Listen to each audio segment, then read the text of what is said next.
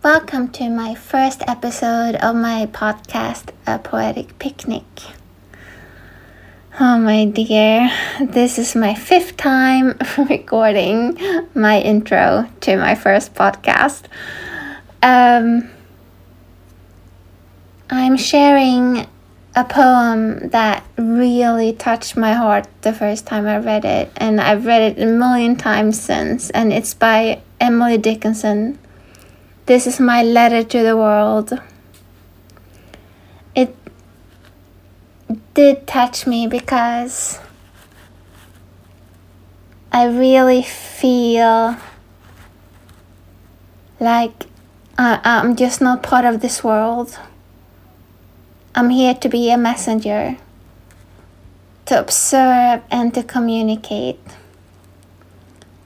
But it means that I'm not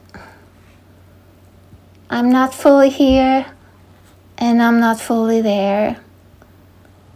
I'm not really part of, I am part of the divine, but I'm not really understanding the whole thing.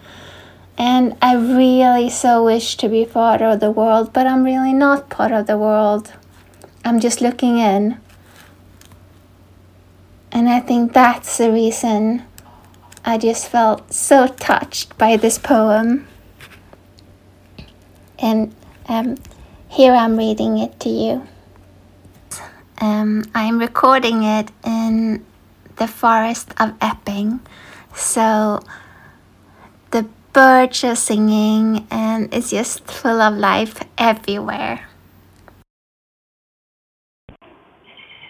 This is my letter to the world that never wrote to me, the simple news that nature told with tender majesty a message is committed to hands I cannot see. For love of her, sweet countrymen, judge tenderly of me. What do you think?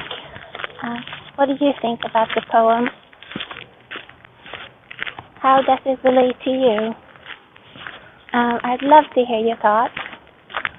Um, and also, if you have any favorite poems that maybe you would like me to read, that would too be welcome.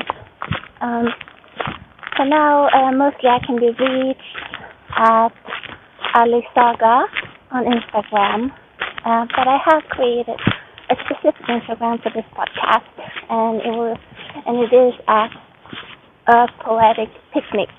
uh, but I haven't posted anything there yet. But please come ha- say hi to me on um, at Alice Saga uh, it would be lovely to meet you, and I'll see you in, or you will hear from me in episode two. All right, have a good day. Bye.